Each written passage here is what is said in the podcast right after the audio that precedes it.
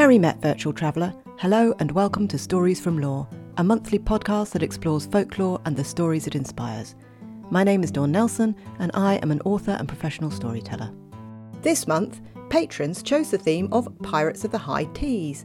And so for this episode, we are taking a voyage across the Whale Road with the many rogue privateers and pirates who have made it into the legends and mythology of our time, with, of course, a sprinkling of tea, scones, and jam. As is often the case, there are some dark folkloric characters explored in this podcast, and so, as always, I would recommend that you should listen through first before listening with younger members of your household. In this episode, I will explore the roots of piracy, the tea clippers of the 1800s, and some famous pirates such as Black Bart and Captain Henry Morgan. The story from lore for this episode is Cruel Coppinger. Most people are familiar with pirates, their cruel punishments, uncompromising rule, and murderous intentions. So it's really no surprise that the punishment for piracy, if you were caught, of course, was death. If that was the case, then, why did so many choose this way of life? Other than the promise of untold riches, of course. Piracy often occurred on a, what I like to call a need to pirate basis.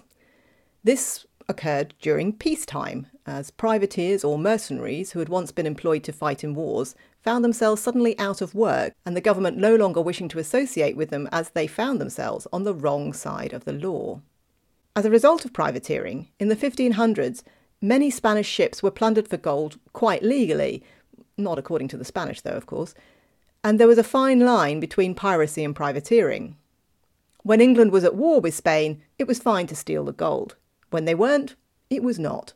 But it certainly didn't matter to the Spanish. Privateer or pirate, both were taking their gold, and certainly it could be argued that privateering was simply a government sanctioned and indeed funded form of piracy. So now we've got the murky issue of privateering cleared up. What were other prerequisites to pirating? Well, many sailors joined pirate ships in the hope of a more democratic way of life, escaping the abuse of tyrannical captains who paid them very little Often, as a pirate, you could vote on the way ships were run. Reputation was earned through respect, and gold was received as your reward. Trade routes were, of course, the favoured hangout of pirates, and the most famous pirates were often found in the Caribbean. But straits and narrow channels of water around the world were popular, and therefore treacherous to traders, as this was where the ships could be easily cornered and boarded. One Scottish pirate, Sir Andrew Barton, employed the tactic of hanging out in the channel.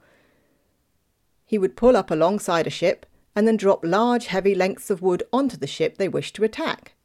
This was very successful. That was until Henry VIII decided to put a stop to it, and Barton was eventually halted in his tracks by an English archer. Of course, when boarding these ships, the pirates didn't always know what was on them, and they weren't always after gold. They were basically interested in any valuable commodity. Which brings us to tea. In the late 1800s, the Cutty Sark was the proverbial flagship of the tea industry. Built by Willis and Sons shipbuilders in Scotland, she was fast and efficient, and over her lifetime she made eight trips from London to China to collect tea, and all of these trips were successful. The Cutty Sark is particularly famous for being mentioned in the Robert Burns poem Tam O'Shanter and it's thought to make reference to her speed, as Tam escapes the witch, who is moving very fast in this poem and is wearing a cutty sark, or a short skirt. The translation of the poem is as follows. Till first one caper, then another, Tom lost his reason altogether, and roars out, Well done, short skirt! And in an instant, all was dark. The short skirt in the poem refers to the witch, and in the actual poem, he roars out, Weel done, Cutty Sark! So there we go, a ship named after a Scottish short skirt. As far as I can see in my research, the Cutty Sark herself avoided pirates boarding her during her trips to and from China. In my research, I didn't actually find any definitive reports of tea clippers being plundered. Perhaps they were too fast, However, tea was definitely a valuable commodity, and the East India Company, who traded in tea as well as spice, cotton, silk, indigo, saltpetre, and even opium, definitely had problems with pirates. As you can imagine, there's a lot of plunder on those ships. The National Maritime Museum has records of the East India Company ships being boarded and plundered. sometimes the crew only narrowly escaping with their lives. Examples are the Neptune in 1704, the Queen in 1706, and the Cassandra in 1719. There are some very interesting pages from the logbooks of the East India Company, and they can be found on the National Maritime Museum's website, which I have linked to in the show notes. I may not have been able to find definitive evidence that pirates stole tea, but there are plenty of records that show that one drank it, and that pirate's name is Black Bart. Black Bart is a legendary Welsh pirate and one of the most successful pirates of his time. He was born in the village of Little Newcastle in Pembrokeshire as John Roberts. Black Bart started his pirating career on sailing ships initially and only turned to piracy when the ship he was serving on was boarded by, yes, you've guessed it, pirates. The legend goes that he recognised that these pirates were speaking Welsh, and so he was able to save his own life by speaking to them in Welsh. Just goes to show that learning a second language is quite useful. With the promise of adventure, a young John Bartholomew Roberts happily joined the pirate crew. Black Bart rose through the ranks of the crew quickly until only six weeks later the captain of the ship met his fate when he was shot dead boarding a ship off the African coast. Black Bart was voted in as the new captain, and so his famous reign began. Pirates under Bart's command had to be well behaved and keep good order. They were not allowed to use foul language, place bets, or argue amongst themselves. Bart also expected them to follow his example of never drinking alcohol whilst at sea. Bart himself was in fact teetotal. His favourite drink was the lowly cup of char, and he encouraged his crew to do the same. Among Bart's other rules were Sundays as a day of rest. No ships were attacked on this day. Bart was also fair to his crew, paying for treatment for their injuries and even providing pensions for pirates who could no longer work.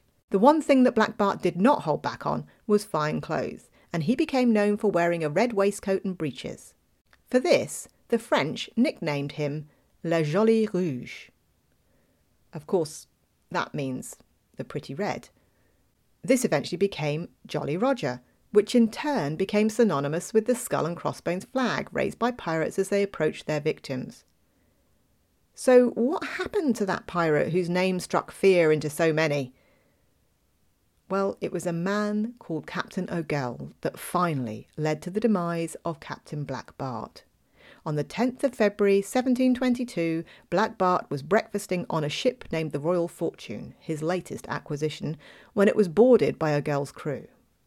When Bart appeared on deck to rouse his crew, he made an easy target in his bright jolly red clothes. And so it was that he was shot in the neck and died.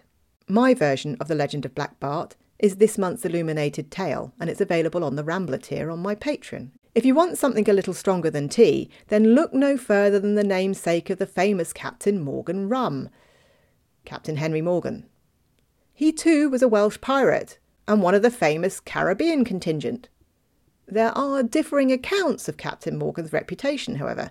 The bottle of rum claims that he is a man of great charm in search of adventure, but others have described him as homicidal and psychotic. I suspect a little of both may be true. A pinch of this truth and a pinch of that truth usually maketh the story. There are also varying stories as to how Morgan became a pirate, some suggesting he was sold as a slave. Either way, by the late 1600s, Morgan became a privateer and captained his own ship in order to plunder Spanish cities. Unlike other notable pirates, much of Morgan's riches came from his successes on land rather than at sea, and in fact, he had a bit of a reputation for losing his ships. His expedition to ransack Panama was one of his most famous victories, and that was on land with nearly 2,000 men under his command, and he reigned tyranny on the population there.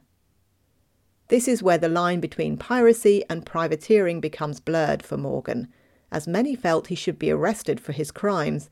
However, the government saw him as defending Jamaica from the Spanish. There are, of course, many other famous pirates who I have not yet mentioned Edward Teach, also known as Blackbeard, William Kidd, Anne Bonny, Calico Jack, and more. But to talk about them all would be a lifetime's work, and so here I have just talked about the ones that really piqued my interest. Those that bucked the trend by drinking tea or demonstrating terrible seamanship by losing ships and preferring to plunder on land. The last pirate I'd like to look at, and indeed tell you the story of, is Cruel Coppinger, a Danish pirate who was also a wrecker. And this story bridges nicely with the topic of ghost ships, which I will be looking at in the second half of the show for patrons. The story of Cruel Coppinger is, as are all good stories, peppered with truth and a soup song of lore. So here is my version of the story of Cruel Coppinger.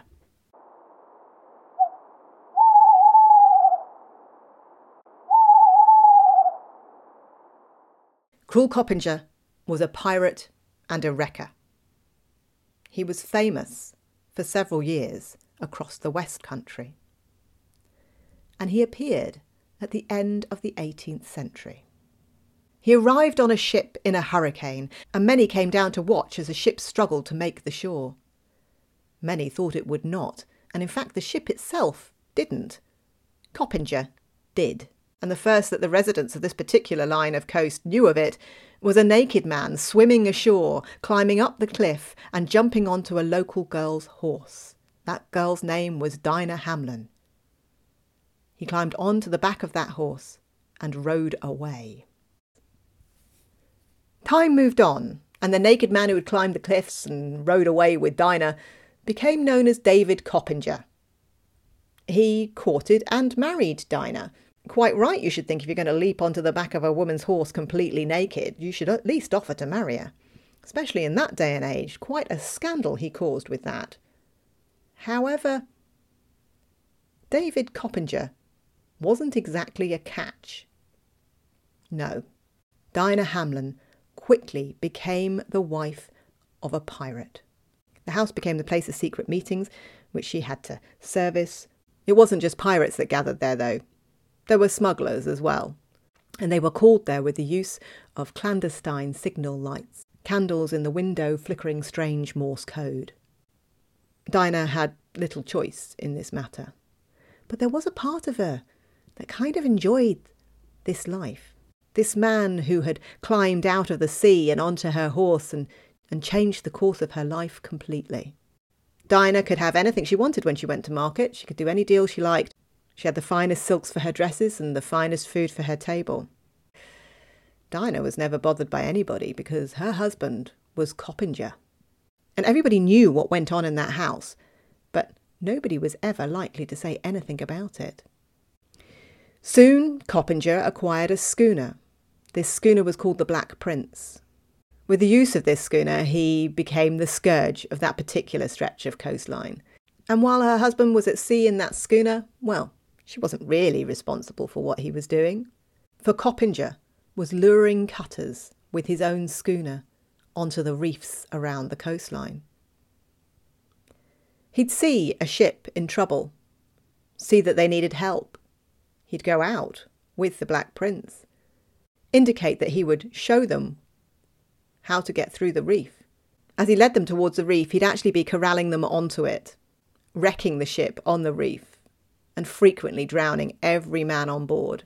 He'd then board the ship with his crew and take whatever treasure was left or whatever was washed up on the shore. Coppinger took a horse, fastened a lantern to its neck, and then he hobbled the horse by tying its head down to its foreleg. He would then drive the horse along the cliff, with the lantern swinging, and this would look like the stern of a vessel. Yes, Coppinger was not only a pirate, not only a smuggler, but a master wrecker. Soon Coppinger's reputation got out. He was a cruel man and he did not treat his crew well.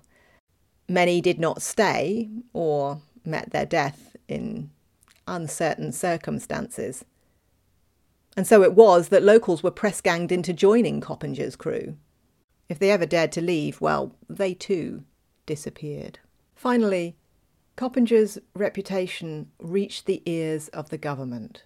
So much chaos was he causing off the coast of the West Country that a government sanctioned army arrived to put a stop to Coppinger's ways. It is said that Coppinger got wind of the fact that the government were coming to put a stop to his ways, and so he made a deal. Nobody really knows who the deal was with. However, what happens next is quite clear. It was probably something eldritch in nature. For when the government appeared to take Coppinger away, Coppinger was travelling back into the bay, back from one of his pirating ventures. As his ship entered the bay, there was another one waiting for him just off the coast. This ship was like nothing any of the locals had ever seen. It certainly wasn't one of Coppinger's ships. It was dark and had the appearance of, well, a grey cloud. But it was definitely the shape of a ship. As Coppinger boarded the ship, a storm whipped up, akin to the hurricane that had brought him to the west coast in the first place. The locals, all the men that had come to take Coppinger away, could not reach Coppinger where he was. All they could do was stand and watch. Watch as Coppinger boarded this ship, and the ship disappeared into more clouds and perhaps the horizon. Nobody was really very sure. The sight of the ship had struck terror into the locals, and all that was left of Coppinger was black clouds rolling off towards the horizon. Nobody ever saw Coppinger again.